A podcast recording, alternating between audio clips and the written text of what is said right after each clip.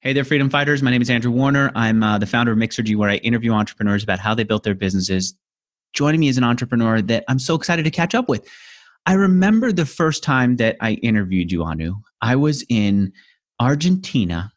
I think I just recently got into Argentina. I was living there, and then I did an interview with you. And the thing that was amazing about you was you'd worked for multiple companies that had done well, that had exited. And so you you had a great track record that way. You could have just lived off of that for the rest of your life. You decided you were going to start your own company, and the company was it was aware of how social media was starting to take off and your clients were telling you do something in social media and you were looking for what to do and you found an interesting spot i see you're smiling um, it was such an interesting spot i mean they were even telling you go look at myspace back then you were looking at Facebook and yes. you discovered there are a lot of these platforms, a lot of these platforms that allow games and other activities to happen on them. People who are playing these games mm-hmm. or interacting are getting points. What if those points could be converted into prizes and the prizes were sponsored by companies and then you make money for your from the companies which some of it you pass on to to the game makers um, I want to find out about that, how it ended up. Uh, that company was called OfferPal Media. I want to find out about Rubrik, the other company that you founded. I want to hear about this new business that you've launched, uh, Botco. I tried to beat it up, your your chatbot, um, and I didn't why don't I do a proper intro and then we'll get into how you've how you've done how, uh, with this new company, and then we'll catch up a little bit on the previous companies. Just I should say I've been so excited to talk to you. I forgot to introduce you properly. Anu Shukla is the founder of Botco. They do conversational marketing via this via chat. And we can find out all about how she did this thanks to two phenomenal sponsors. The first will host your website right. It's called HostGator. And the second has helped Anu and me and so many other people hire. It's called Top Tal, but I'll talk about those later. Anu, good to have you here. Good to be here, Andrew. Good to see you, and I envy people who can, you know, work from anywhere in the world. So when you so told exciting. me you were in Argentina, I was like, "Wow, that would be that's awesome." And now we're living in that world, Andrew. Everybody can be anywhere because we can't really be in offices uh, with people. So now we understand that whole the freedom of that lifestyle. And I remember when I first found out about it, I was skeptical. I didn't think it could happen. And then Tim Ferriss was doing this, and a friend of mine saw him there, and I still didn't think it could happen. Maybe there's something suspicious about it. And then other friends moved all around the world and worked, and I realized, let's give it a shot. And it was great. Um, you mentioned uh, you mentioned OfferPal and Tap. You mentioned OfferPal and Tapjoy, and one of the things we did was we worked uh, with the very early developers who built uh, games on the Facebook platform, and those games became very big. Like if you remember Mob Wars and you know all those kind of Godfather, those kind of games. Yeah. And those were just young independent developers, usually teams of one or two or three people. And they were literally, we were monetizing and they were monetizing them for like a $100,000 a day. Yeah. a $100,000 a day? Yeah and you know they they got most of it. We kept you know whatever our revenue share was. Uh-huh. and these folks decided to take their teams and they said well, we're going to go now build the next we're taking all 12 people to thailand and we're going to work from thailand for the next three months developing our next title. And and then some would say we're going now our next destination is tel aviv so we kind of knew people, you know, that did that, and I always envied them. That's why I, brought that up. They were definitely our customers. I do remember these companies doing that. I didn't realize that they'd made $100,000 a day with those games. All right, we should say this was OfferPal. That was the company where I interviewed you before. And that's yeah, the one that I described earlier. Now, yeah, OfferPal is sorry to keep interrupting. Do it. OfferPal is actually now called Tapjoy because we bought a two-person company called Tapjoy mm-hmm. that was doing, uh, uh, I think, ad mediation or something. Where we basically asked them to do what OfferPal did, which is basically give a rewarded offer, uh, incentivized offer, and so they did that on mobile, and we ended up um, acquiring them and taking their name because we were in the process uh, of moving off the Facebook platform and getting onto only mobile platforms. So it made sense to have a name that was recognized in that field, and that was Tapjoy. And so Tapjoy has done very well, and uh, I've been long gone, but I'm it continues to uh, thrive and survive using the exact same business model.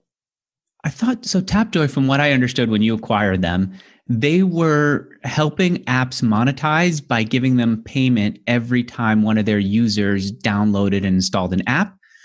That was right? one of the offers. It was just one, was of, the, of the offers. Got it. All right. Did you did you sell the company? How did you exit it? So I had the opportunity. I was serving on the board, um, and I had the opportunity. The company was doing a round of financing, and actually, this benefited me, the company, and the new investor. I had the um, option, along with my co-founder, to um, exit the company and let the new investor come in and get a bigger share uh, of the company that they that was a requirement for them. And so I was able to sell, a divest at that point, and uh, so was my co-founder. And that was uh, almost 10 years ago, around 10 years ago, maybe nine years ago. How much did you exit for? Um, so that is actually confidential to the company. Okay. And so that is why I can't. Can you really give me a ballpark? Say. Are we talking tens of millions, more than a hundred? What did you end up with? We're talking about millions, yes. Millions of dollars. Tens of millions? I really, that would get too much into okay. the information that I have actually signed a confidentiality on. Fair enough. The reason I'm asking is I remember you shocked me when I asked you at the time about rubric Wasn't Rubrik, Rubrik was your marketing automation company? Didn't it yes. sell for $366 million? Yes. Yeah. And you told me about that so mm-hmm. matter of factly last time. I thought maybe now I could get you to tell me about that. All right. No, because it was publicly announced. There was a press release that said, here's the price that Rubrik sold for. We sold to a publicly traded company, so everything was out in the open. Got it. This is a private sale, a private transaction for a private company. And as an officer, I signed an NDA, but it was very beneficial to me. I'm, I'm glad I exited and uh, to my co founder. And also, it was very beneficial to the company because they got a new investor in, which they needed at that point. Yes, but again, it was all a private transaction. That's why I really can't. I'll ask you another personal question, and then I want to get into the founding of Botco. Did you do anything yes. fun for yourself? Did you buy yourself a house? Did you go on vacation? I feel like as I look at you over the years, it's just one company after another after another with not a single freaking break in your LinkedIn profile. Did you do anything fun? I do fun things all the time. I like? mean, I've been this whole thing. Well, I like working. That's fun for me. So I just stop pretending. I, I actually don't have any great big desires for, you know, very big homes, a lot of diamonds, a lot of shopping. What I really like to do is I like to build companies. And uh, now I invest in companies.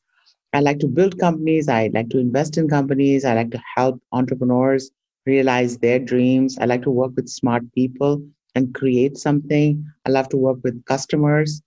Um, okay. So this is fun for me. But no hobbies, so no personal I, interests. I'm not going to see Anu on a beach somewhere. I do go to beaches. I but have kids. It. I have, okay. You know, I have kids, and I take them to the most exotic vacation you can think of. Okay. And um, and they we go in reasonable luxury and uh, we do as many of these vacations as we can in a year as the school schedule allows. Mm, I do like to have a nice car, not over the top, but it's okay. Okay. And um, and of course, I'm very comfortable. Uh, and then, but I but the activity that I like to do is not really hang out at the beach. It's like boring after a while. What's more fun is to work with other entrepreneurs and other smart people and create something. Okay. So that's what I like to do. So and now look, I fund that myself. Yeah.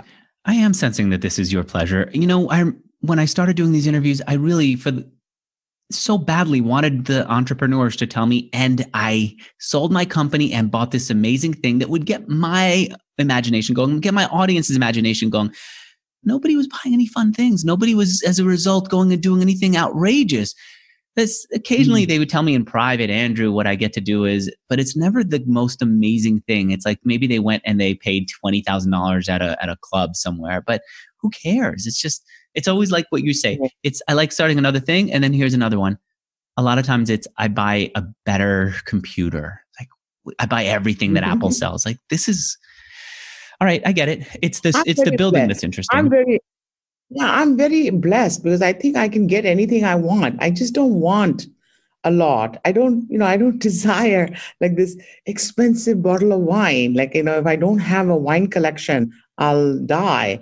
Uh, I don't desire, you know, every single handbag in on earth that's made by a designer. and one or two are fine, you know. So I, I just don't have those pleasures. I do love traveling, and I love to travel with my children, and I take them to very exotic locations in a good style, and that's what I enjoy. So I do that.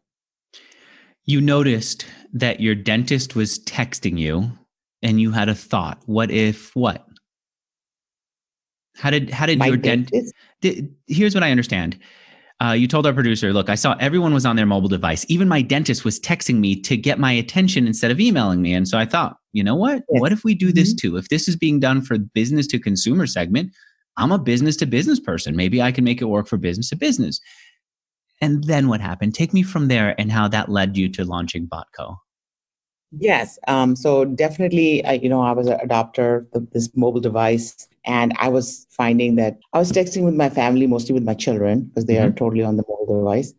And then I started getting um, a lot of messages from my dentist and other suppliers and people that I, uh, you know, I was doing business with uh, on a personal basis, reminding me about my dental appointment or you need to do this, um, and uh, reminding me that I had to go and have a doctor's appointment and things like that. So I said, I wonder what's happening in a B2B context. So I went to a very large company's Facebook page, very large, you know, Fortune 500 company. And I went to the Facebook page and I wrote down, I'm interested in buying this product. Could somebody please call me? And I messaged them and nobody ever replied to me. So then I went back again and I said, um, you know, I want to buy $10 million of this product. I have the budget could somebody please respond to my text message on Messenger on Facebook? And these people have spent so much money building a profile on Facebook, and hopefully there's somebody maintaining this is a hundred billion dollar company or whatever. And here I am just trying to get their attention. Like, or could you tell me if there's an SMB group I should go to? Because I only want to buy $10 million, right? Mm-hmm. Nothing ever happened. So I said, this is crazy. Why are companies setting themselves up with a messaging channel when they have no way of responding to it? There's obviously nobody reading this and there's nobody authorized to respond to it. So they're just ignoring it. That's not a nice reputation for a company that does $100 billion in revenue. So I said, that's a B2B concept, right? Um, and so I said, I think that there, there might be an opportunity here to give the enterprises the kind of platform or tools that they need to be able to use messaging to engage with their customers. At the same time, my co founder, who actually had started, was a co founder of Rubrik, my first marketing automation company, Chris Maida. He was actually traveling a lot to Hong Kong on business, and he was still very much had always stayed in marketing automation and doing various products and services there. And so he said, You know, I was in Hong Kong working for this big bank, and um, they said, We don't want your email products because nobody here uses email. Everybody uses WeChat. And so, you know, if you have any products for WeChat, like we were doing was a bank, they said, We're even doing mortgage applications over WeChat. And so he's wow. like, You know, this is like, it, it's amazing. He goes, WeChat is is being really used for business. So here's my experience, that's his experience. And then I met my third co founder, Rebecca Clyde, uh, who's our CEO and a good friend. And uh, I met her in Arizona. I was there for a conference. And um, she told me, she said, she, she had a company, she had, ran one of the most successful digital marketing companies, agencies in Arizona, in Scottsdale and had a lot of business customers. And what she did for them mostly was implement marketing automation products like Eloqua, which was really a generation after Rubrik. It was exactly mm-hmm. the same product. Marketing said, automation you know software, basically largely email automation, right? Yeah, it's, it's emails like campaign management, like you create a database. Yep of your customers you tag them segment them in some way and then you start email campaigns for them which are you know industrial strength like this yeah. is exactly what Eloqua does marketo does Pardot does. All of them been acquired for billions of dollars with from with Oracle, Adobe, Experience Cloud, etc. And she That's ran Ideas Collide as a that was her digital agency, right? Okay. That was her digital marketing agency, and she was working with large enterprise clients, and they were using Eloqua or Pardot or anything. And she said, you know, we just aren't getting the results that we used to get. So you used to have a certain response rates, a certain conversion rates, a certain deliverability on emails, but things are so crowded. So it's just between us girls, this stuff isn't working as well as it used to. Yeah. So I told her about um, WeChat and what my other co-founder had said about how WeChat was being used in a business-to-business concept, and I told her about my experience with large Fortune 500 company on Facebook, who had like a a whole presence there, but really wasn't set up to respond to it. And so we thought there would be a good idea and a good generational shift in marketing automation to create a platform that could lead, lead and large enterprises, uh, whether B2C or B2B, to create chat based campaigns or basically complement their existing marketing automation stack with a new channel that was more immediate, more instant, more on demand. And then we started to make a list of things that they would need. And we said, well, certainly these are very big companies. They're not going to accept some dumb chat thing, you know, they're going to want some intelligence. So that led us to NLP and recruiting our advisor, uh, D- Dr. Deborah McGinnis, to talk to us about how NLP could be used. Uh, did, did and that's know, how Botco started. Did you know that they would need that, that they would want more intelligence? Or did you start off with the assumption that they would just want everything that's being done via, via email, but made smaller and more more direct via chat? You know, everything in chat changes. You can't really talk mm-hmm. about um, you know, nurturing campaigns or drip marketing and say it's going to be the same in chat as it is in email. It's actually fundamentally different. How did you know because, that? Because I think a lot of people assume, look, I have a message to send out. Thinking about the dentist example that you gave, your dentist doesn't say, let's have back and forth here. Your dentist just says, you have an appointment coming up tomorrow. Here's the text message reminding you right? And that's it. If they if they get a little more clever they might let you hit a link to reschedule or cancel but that's about it. How did you know that when it comes to enterprise they wouldn't want to just push out messages one way but they would need more of the interaction that feels like texting your friend or texting your your your coworker Yes. So what enterprises need to do is this whatever they open up, their campaign, you have to understand it from their perspective. What are their campaigns about? What are they trying to do? So what everybody's trying to do is when somebody comes to their website or their Facebook page, let's say they're more a consumer play, what they want to do is they want to understand, are you coming here for support or are you coming here because you want some information about my products? Right. And it wasn't that hard for us to figure this out. Um, and and um, if you're here for support let me direct you to the right support place where you can get support. You can call a number you can send an email you can send a text to support. But if you're a person who might need some information because you're considering a purchase then not only do i want to give you exactly the information you want i also want to know as much as i can about you.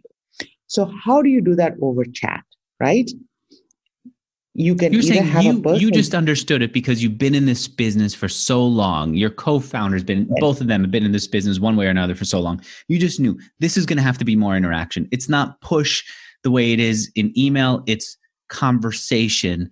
Okay, I it's see that that's what you understood. Did, at what point did you start talking to customers to have your understanding get clarified, or did you get? At what point did you get a customer? Oh, you know, we got a customer right away because we went to a bunch of customers, about I think 30 or 40 of them first, just to talk about the idea. And right so from the start, you had an idea, you went to customers, you said, What do you think of this? Right I'm assuming that you went to Rebecca Clyde, your co founder's customers. She was already dealing with enterprise businesses that wanted marketing automation. It wasn't such a big mm-hmm. leap to say, Would you want to do chat based automation in addition yeah. to email? That's yeah. what it was. Okay. Yes, we went to her customers. We also went to our old customers. Uh, actually, we went to our customers from Rubrik too. Okay. Um, that had bought Rubrik like 15 years ago or whatever. And then we went to them and see how is their experience with marketing automation products and what was missing. Okay. The first thing we did was we said, okay, we have an assumption. We have an assumption that marketing, B2B marketing is ready for this. And let's go find out if they are. So we talked to people that were using those products, whether it was Eloqua, Pardot, or any other product. We tried to find out what is your problem, you know, and how can this improve it. That helps us design our first product deck, really. And then we immediately got a customer who was willing to try it, try it out. And so we put something together and implemented that customer. And then we got a second customer uh, that we actually um, implemented as well. And while we were implementing, we were able to really find out their needs and tailor a lot of solution to them. Okay. And then that helped us get uh, on a path to our MVP.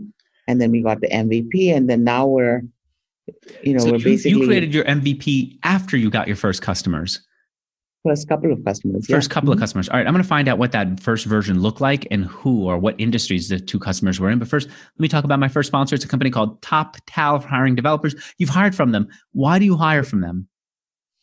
Well, they have a, a methodology. First of all, we hire from them because um, they have an uh, excellent. Uh, we've had excellent experience with the people we get from them, mm-hmm. and I think one of the reasons is that they they have a screening process uh, and they actually rank who are the best developers.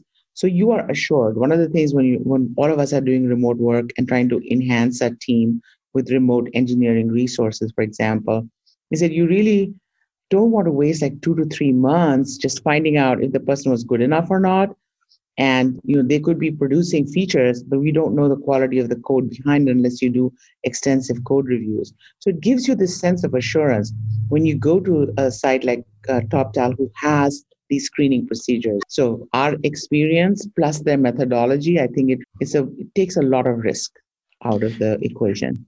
You know what? There's their methodology is so important to them that I had one of their guys like into my office ready to do what we call a master class about how to hire.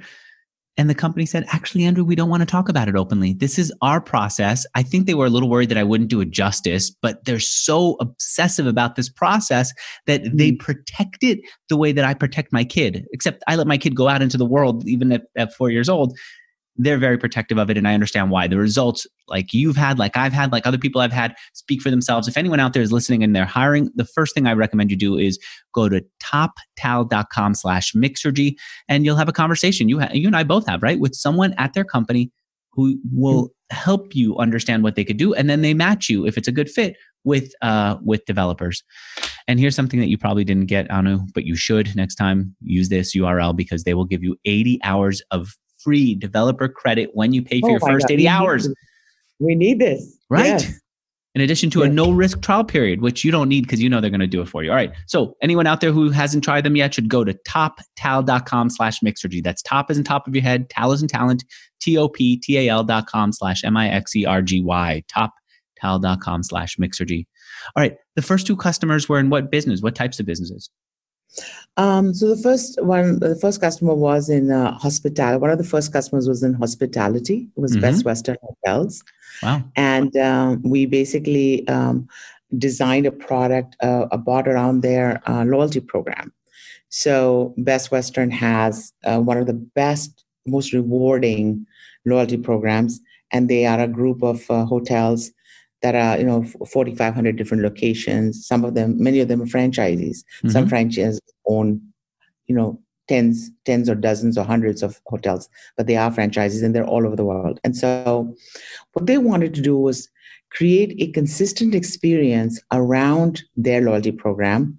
And so they wanted uh, and and off of facebook. They wanted um, people to download messenger uh, and connect their loyalty account to their messenger account using our bot and then be able to query it for things like um, how many points do i have? How many points do i need for a hotel room? Um, you know uh, do my points expire? Um, and they, you know, they wanted it done via facebook messenger not whatsapp not text messenger. No. Messenger because it was, you know, they started off with the US focus. Okay. They wanted to do it on Messenger and their website. They started with Messenger. Did they believe and, that were there people who were already trying to do this with them on Facebook Messenger or were they hoping to start something new? Or so I made a couple of investments in businesses in this space. One of them was mm-hmm. Assist that was working with hotels like Hyatt, and then they eventually sold to Conversocial. The other is ManyChat. It's more of an SMB business. What I've discovered is that there's some businesses that will just experiment for the sake of experimenting. They don't know that there's something there. They just want to try. Assist was in that space. Huge companies just have an extra, a little bit of a budget to experiment with new ideas, but they didn't believe yet that there were that there were customers who were going to Facebook Messenger who were ready to book a room. They just said, let's throw some money at this company and see what happens. Mm-hmm. Was that where Best Western was? Just let's experiment, or did they have I customers? No, I think Best Western had a very had a lot of activity uh, on their Facebook page, and they wanted to capitalize on it. So they wanted to make sure that any, you know, that uh, other than support questions, which could be routed to um, a support package and to their staff, which they're very good at, they also wanted to have questions about the loyalty program and about ideas. Give me an idea. Where should I book? Do you have anything in Paris? Is there a par- is there a parking lot at that location? Do you have free breakfast? And they already had people who were going to Facebook Messenger and asking these questions. They yes. did. Yes, uh-huh. they had people going to Facebook answering. You know, that were getting routed to support. And okay. support was not really designed to tell them about the parking lot and the breakfast in Paris, right? Okay. So they wanted the bot with the whole loyalty moniker to be able to answer those questions as re- as it relates to the loyalty program and as it relates to increased bookings Got it. and in- increase in bookings. So it was really it was really a marketing bot. That's what it was. And it seems uh, like it's much more than marketing. You know, I would have I would have thought a marketing bot was more like sign up and then every month we'll tell you about a 10% off this, 20% off that, new loyalty program here. No, this is I see your face. People can't who are listening to the podcast can't see. You just gave me this face like, no, Andrew, that's horrible. No, when you think marketing, you're thinking more of like a salesperson reproduced via chat. The back and forth and let me be a consultant type of salesperson. Uh-huh. The way I explain it to our some of our prospective customers is think of your best, the person who knows your product the best, right? Uh-huh. And your best salesperson. And they are available 24 hours a day, seven days a week to answer precisely the question any customer could have. And you, they can scale to millions of inquiries or they can do one, and it's no extra cost to you. And so that is what we designed our system to be able to support. It's truly marketing because it's doing an outreach, it's giving information. It's it's an enterprise level because it's connected to your enterprise systems. It's connected to your loyalty system in this case. It's reading out, you know, here are your points. You can book this hotel. You can go park there. We do Got have it. breakfast. We are pet friendly. That's all sort of stuff. That is but one of the reasons why I would stay at Best Western. If I, I remember I was driving around with my dog, if I needed a place that I knew my dog could come in, they were always number one for that. All right. I get what you're I get what you did with them. Who's the other customer? Um, our next customer, who's still a very good customer, um, uh, currently, we just did a webinar with them actually, is Massage Envy. So uh, I saw them on your Envy, site. Yeah. Wait, wait, does Massage Envy come to my house to give me a massage? No. Massage Envy is a very unique and wonderful model. They're a subscription model. Okay. If you subscribe to Massage Envy and you pay them a subscription fee every month, membership fee, you become a member. Okay. You, you can have a certain number of massage visits to any of their locations, and they have 2,300 of them. And here again, we had the same issue. Corporate wanted to make sure people had the right information, uh, a service that the, the corporate headquarters provided to all their franchisees, trying to make a consistent experience about where is it located? Is there parking there? Can I book a massage? Okay. And do you have couples massage? And in the process, what we were doing was seeing if we could increase the basket size. So uh-huh. it's like, you know, you, you sure you don't want the eyebrow wax as well? Got or it. introducing new products. Um, in, in, times of COVID, when, when massage parlors were shutting down, I think the bot was quickly configured to answer questions to allow people to freeze their membership rather than cancel. Oh, so, oh, yeah. huge revenue impact. Again, connected to their systems, tracked, A B tested you know, what if we put uh, we have a subscription drive and we put a bot there to answer questions about the subscription versus we don't? What's the increase in conversion? Mm. and so those were tested and then the bot was widely deployed. And it's a it's a wonderful application. Again very enterprise level very much part of the marketing fabric of the company, always uh, in consideration when there's a new campaign uh, that requires a landing page, and at the landing page, you want to be able to convert more people. Uh, providing a service uh, at the you know local level information, which we grab automatically from the Yext updates to be able to answer things like whether they have couples massage or not, and then drive them straight to the booking portal. So yeah, very important. This okay. is how you weave conversations and chat and artificial intelligence and NLP. And the whole thing is that we don't really, you know, need data scientists and PhDs to come work with your data for hundreds of, you know, hours and like some you're basically uh, pulling in the data that they already have online and using yes. some intelligence yes. com- matching up what you have online with what you think the person asked but also being really upfront that this is just an automated system don't expect too much not no. pretending hi this is samantha you're a massage yeah. concierge no again mm-hmm. you give me the face it's more like here's three buttons with what you want but if you happen to type in some text we'll direct you to what we think you want yeah i get it you kept it super simple yeah. It was also these do become smarter over time because you know we have all the typical NLP tricks about intent classification, sentiment analysis. That means that there's a real human being who looks at all the all the questions that were asked that didn't get a proper answer and starts to tag them up so that when they get asked again they they are handled properly. I saw this again with Assist where yeah. it was beautiful, ugly actually, but ugly in design uh, compared to the rest of their stuff but it was beautiful in its simplicity of here's all the questions we're being asked that no one has that the software doesn't answer. We're just going to keep making it sm- smarter by giving the human answer each time exactly. there's a failure. Okay so that's what you exactly. did because you're working with enterprise from what i understand they also essentially funded your business. They were paying you to build this for them with the understanding that you could then go and create something that's more universally useful right?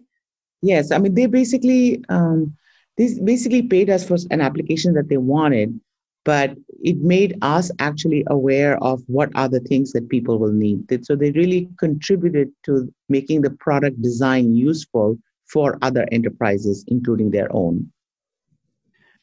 And the good news was that they mm-hmm. got something exactly fit for them without having to pay custom development charges. Are we talking about hundreds of thousands of dollars in development costs to create the first version or tens of thousands? Hundreds of thousands. Hundreds of, of thousands. That's the beauty of working with enterprise. The the yes. the the the contract size are huge. Again, yeah. I don't know much more about Assist because they sold to Conversocial and I've lost contact with it. But we're, mm-hmm. I was looking at some of the contracts that they had. We're looking at big contracts for companies that would say, "We know you don't have this figured out. We yes. know that, in fact, in some cases, they didn't even want stats in the beginning because if they had stats, then they had to start to live up to them internally. What they wanted was experiment and don't make us look like fools. And if this works, we're going to look like geniuses. Yes, exactly. And that's what we want to do is make our customers look like geniuses. And we do, we do, we do have, a, you know, coming from the marketing automation enterprise software stack background, we certainly have all of the bells and whistles that we know from our experience that we need we didn't need a customer to tell us, which is, you know, it has to be the high security, it has to be highly secure, enterprise level security. Uh, your integrations have to work and they have to be supported. Um, you have to have analytics. Uh, one of the things that's very interesting is that many of our customers just benefit so much from the analytics and just watching conversational analytics on conversation transcripts that tell them you know people are having a lot of problems understanding this product yes. and they're having a lot of questions about this particular campaign or this movement or something that we did that customers are really confused about. We need to clarify our message. That is a huge value to them. And that's what happens when you have a conversation with customers. When you have hundreds and thousands of conversations with customers and you're able to filter them down and understand you know these are the big issues that are facing my customers that i'm missing the point on um, one of the things i think uh, one of our customers actually invented or came up with a new product because of all of the questions that came up on a certain type of uh, i think waxing or something like that uh-huh. that people had a lot of questions about. They're like hey we should add that. And so you know things like that have happened that make it useful to the customer All right, let me take a moment to talk about my second sponsor. And then I want to get a little bit further ahead with this story and understand what happened when, so far, you're telling me about businesses that would suffer under COVID. What happened after COVID for you? And then I'd like to go back and find out a little bit about your past before all this entrepreneurship. But my first sponsor is my second sponsor is HostGator. Imagine this I'm taking a look at your co founder um, and how that experience that Rebecca Clyde had might help someone who's listening to us start a business. What she did was she said, look, there's this marketing automation software. It's such a pain that big businesses don't want to manage it themselves, but they want all the results out of it themselves. Mm-hmm. And it seems like a big part of what she did was say, I will be the person who manages it for you. Mm-hmm. I could imagine that with just about any enterprise level software, or if we're talking B uh, SMB software, more like the M part, the medium sized businesses, yeah, there's yeah. in all of those areas, there's software that's really useful, incredibly complex, and companies would be willing to hire an expert to just run it for them. Can you imagine, as an entrepreneur yourself, how many companies have you started? I'm a number five. You're number five, and then you also had the three before, right? That that exited. Was it three before that you were employee of that exited?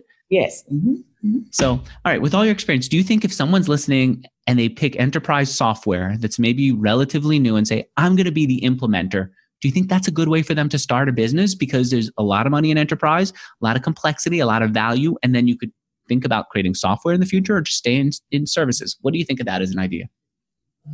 Um, about somebody buying enterprise software should they be planning to implement it themselves? No about um, someone in our audience who maybe doesn't have a business who says i'm going to be the implementer of enterprise software. I'll look for new software categories that are out there that are still complex and i will be the person who goes to businesses and say if you're using it let me manage it or if you're not using it let me implement it what do you think?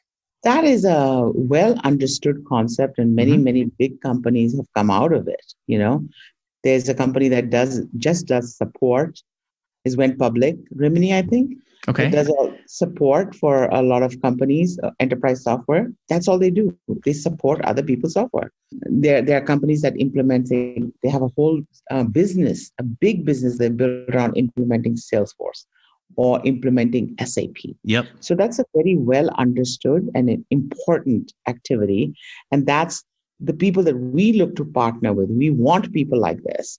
We want people like this that want to build a business and enjoy the services revenue by being an expert on our products and helping our customers be successful. So we look for those kind of partners. So you can imagine that maybe somebody would be listening to you, going and experimenting with Botco, and then they become the reseller of Botco and the implementer and the strategist of the copy and so on. Yes. Uh, we don't allow reselling of our product right now, mm-hmm. but we definitely encourage partnerships that take it, take the product, and uh, you know we're actually able to even offer those uh, aspiring partners, you know, jobs within our customers, like projects within our customers. Oh, that you will then refer projects to them. We will refer projects yes. to them, saying, "Here's somebody who's interested in Botco. They want to implement Spot go go help implement. We'll give them leads. Yes, we definitely have enough of a momentum where we have many of those um, not right now that we can pass on. All right. Whether you have that idea or any others, bring it to HostGator to host your website. You can host within minutes. You'll have a business that feels reputable to your customers because they can go to the site, they can see it, they can trust it, and then you can work with them um, with this idea or anything else. If you go to hostgator.com slash mixergy, they will give you the lowest price they have available. They'll make it super easy for you to get started. I know I just tested them a few weeks ago, actually a few months ago at this point, and it was just super fast. One click install of WordPress, quick to design. The hardest part was for me to pick which design I liked, but frankly, even that was fairly easy. All you have to do is go to hostgator.com slash mixergy and I'm I'm so proud that they're sponsoring. I, I host Mixergy on HostGator. All right, great, yeah. yeah. Um, what happened in COVID when these companies that were in hospitality and services could no longer offer their their services? Well, I mean, I have uh, experience from two companies of, from this, and um, what happened was that companies uh, in hospitality airlines and you're dealing with airline lo- airline loyalty programs, etc. Not Botco. Botco had one hospitality client, but all the hospitality companies started to feel the pinch very fast, which is you can't travel, so nobody can stay in your hotel. So they don't really care about loyalty programs or booking rooms anymore, right? And uh, you have to take uh, extraordinary measures to make sure you can get through tough times. Um, at the same time, we, we noticed a very interesting thing started to happen, which is a lot of people in, say, healthcare um, or quasi healthcare related activities um, started to call us. It was literally inbound, closing deals over Zoom within a week or 10 days. And they were dealing with immunization or urgent care or other, other types of digital health initiatives.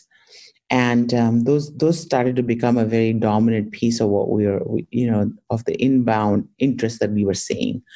And so although we had a slump, a temporary slump, I like to call it, uh, in uh, COVID, due to COVID, in hospitality, we started to see an, an equally, even more rapid and urgent need in healthcare, many different consumer centric models of healthcare delivery that involve digital and virtual versus in person. Can, can you and, give an example? Uh, like what? What's the type of business without, if you can't mention their name, maybe you can just tell me a little bit about them. Who's signing um, up? Yeah, I mean, basically, it's uh, it could be um, uh, companies that offer, let's say, addiction help, right, mm. or mental health, or mm-hmm. behavioral mm-hmm. health, right. So, in uh, or people that uh, provide, you know, companies that provide immunization records.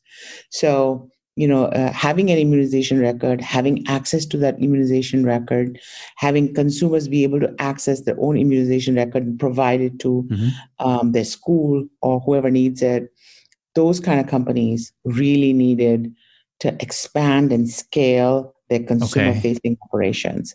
So, and, and behavioral health, they wanted to uh, address people coming in that needed to know, you know, asking for a friend, asking for a family member. Yeah. You know, we need, you know, intervention. Is there a drug that that can be used? Which center should I go to?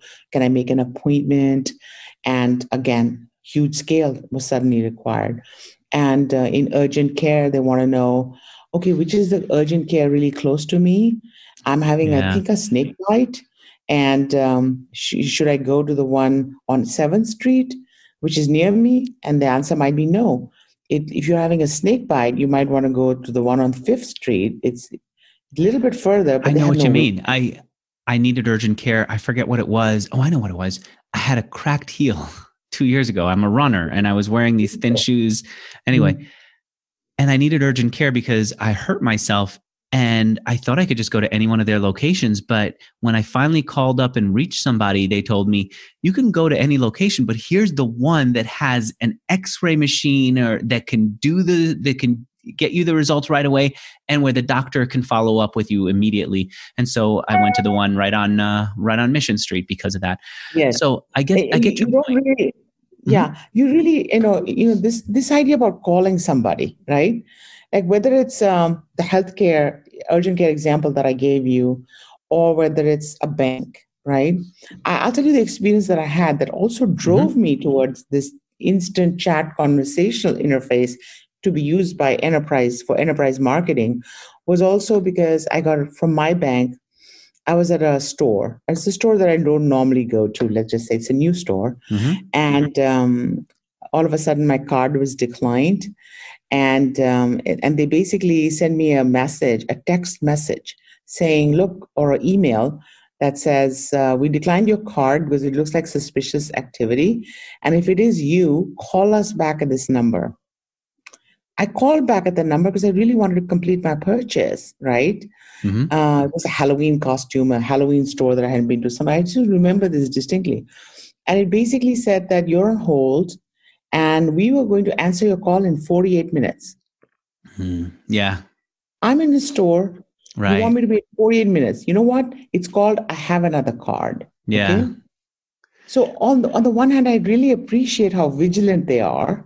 And if it was a real fraud, it would have been stopped in its tracks because somebody else was using my card. But if it's me, I can't really be expected to hold for 48 minutes yeah. on my cell phone in a store. And so I isn't that a brilliant way to have a secure enterprise level constant conversational bot that says, okay, thank you for calling. Tell me your balance. They ask the typical questions. What is your last, are you at this store?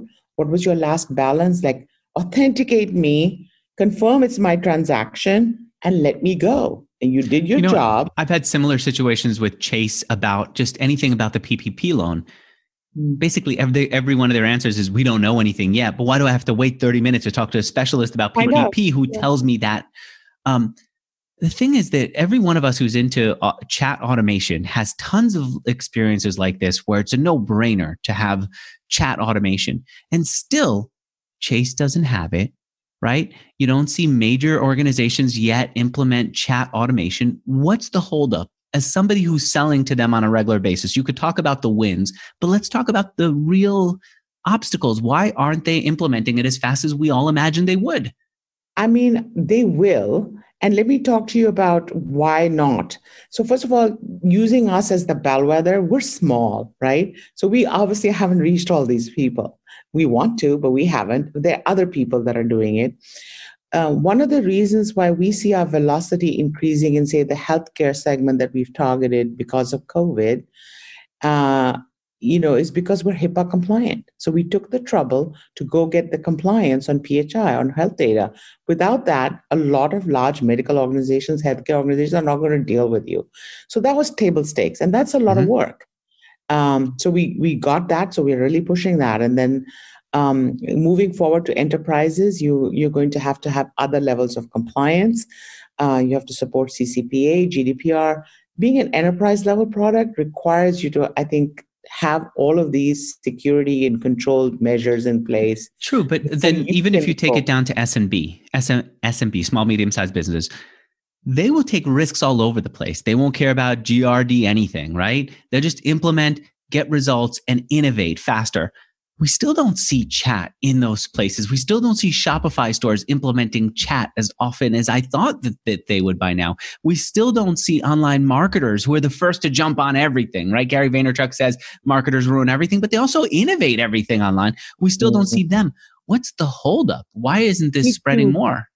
You well, do. I uh-huh. I do see it. Yeah, I see that little bot showing up at a lot of websites. I know uh, in in in B two C especially. And and for the most I, part, it's it's an intercom box that says somebody will be here soon. Give us your email address, and then I get my email responded to. But then, yeah, what's the point? You might as well give me a form. It's poorly implemented. It's poorly implemented. Yeah. Um, I see a very big market if this is useful for people because we can't have humans uh, available 7 by 24 if you have one visitor or 1000 and one human being is supposed and frankly to even if you could a lot of these questions could be answered so much faster by software and a lot of times you don't want a human being you just want software so it feels a little less personal yeah so right? we're looking at medium size and uh, larger organizations and we're selling to them and we're having all these interesting you know uh, implementations and we just definitely see a velocity of interest and closures in our business. And I do believe there are many chat solutions out there that are very still do it yourselfers without the enterprise level security, without the capabilities, without a focus on any, they're like, okay, what do you want? I'll build it for you. So we're trying to stick to our marketing roots and create these outreach marketing close in session or drip nurture over time kind of bots okay. that ride on our platform. And I think that um, I'd see a big market for that.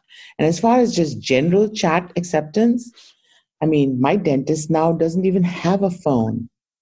it's just chat. It's all chat. It's all chat. I, I feel like it's going to happen. It's inevitable that dentists are not going to want to be distracted. We've seen that barbershops reluctantly answer phones. The one here in San Francisco took them for freaking ever to deal with even with even uh, um, websites. They don't want to. They they want to.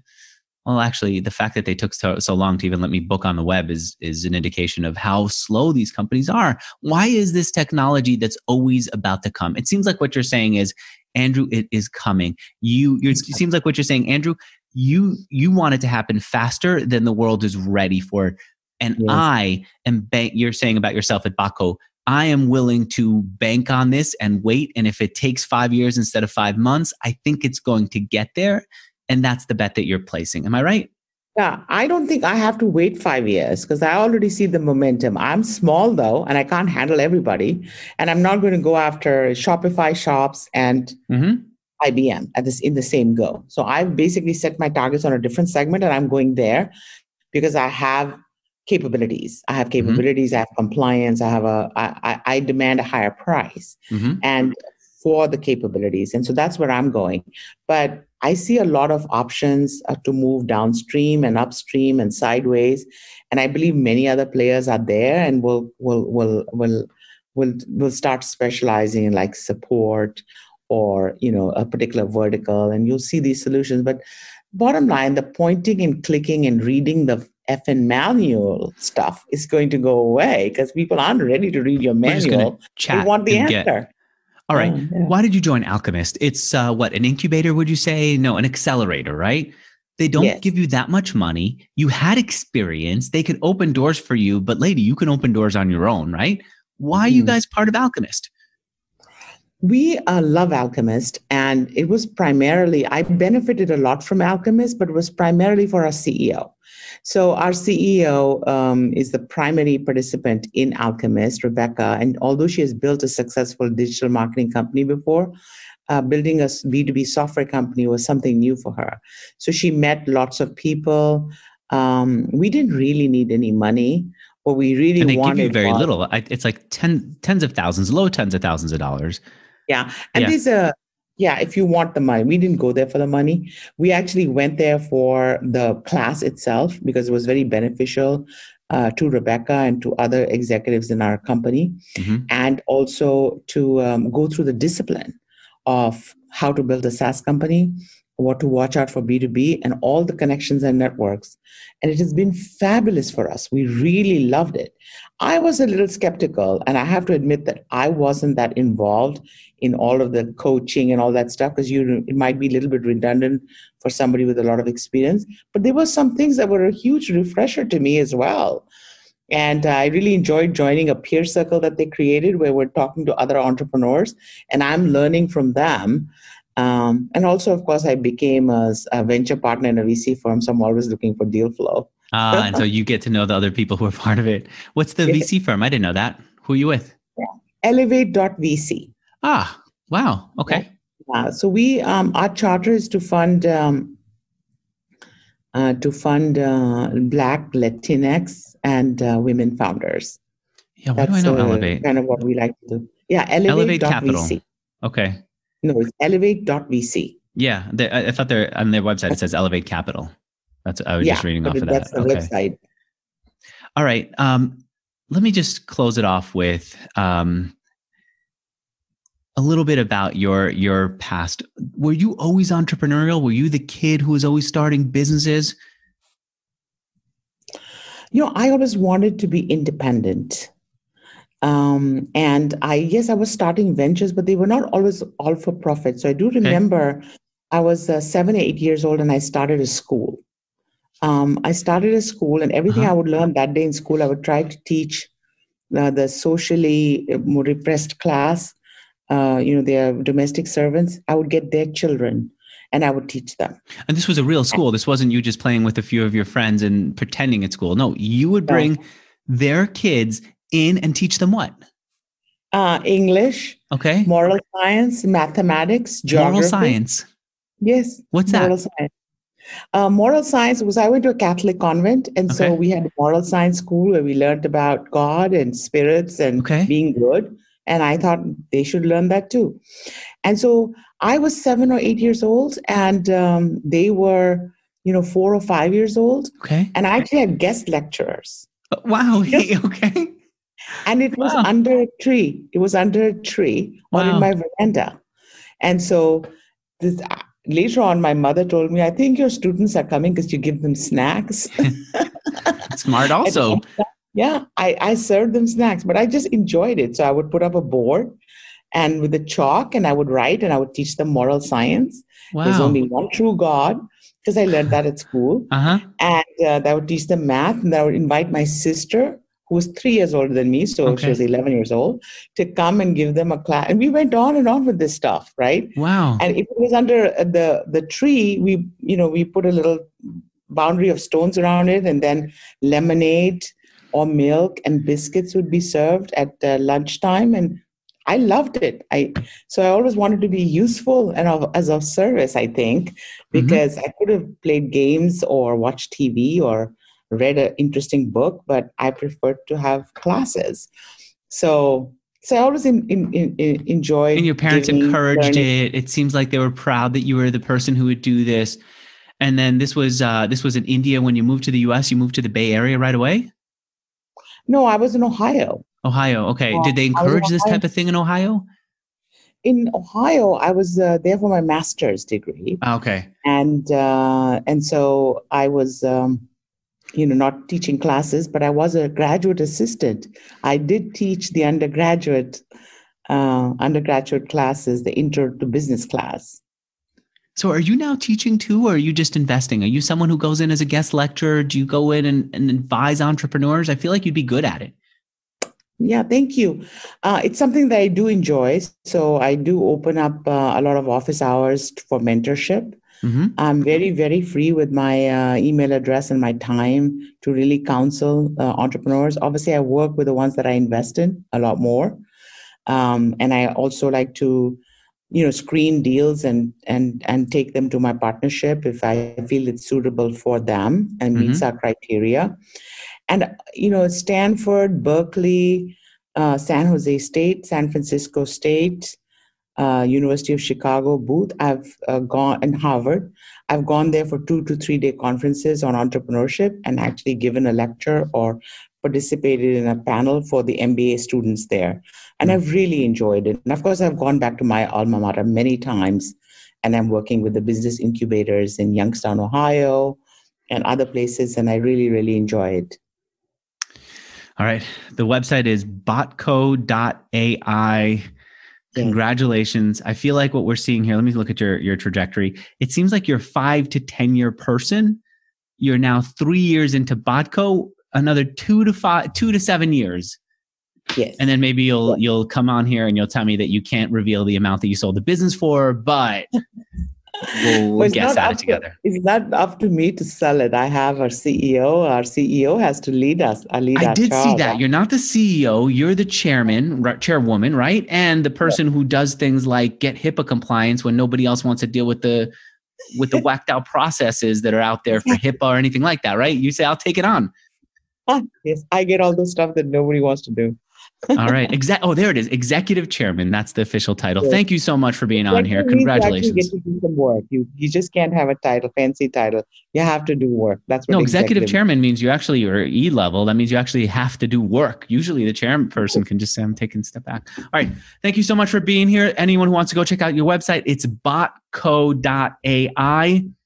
And I want to thank the two sponsors who made this interview happen. The first is someone that we're both clients of. We both used developers from Top Tal. And so so many people who I've interviewed. If you haven't yet, go to top is in top of your head, tal is in talent. That's T-O-P-T-A-L dot com slash M-I-X-E-R-G-Y, toptal.com slash mixergy. And then if you need a website hosted or if you have a hosting company and you want to get a lower price, challenge mm. HostGator to do you right. It's hostgator.com slash mixergy to sign up and get a great price on great service. Thanks so much for doing this. Thank you. Congratulations. Bye. Bye, everyone.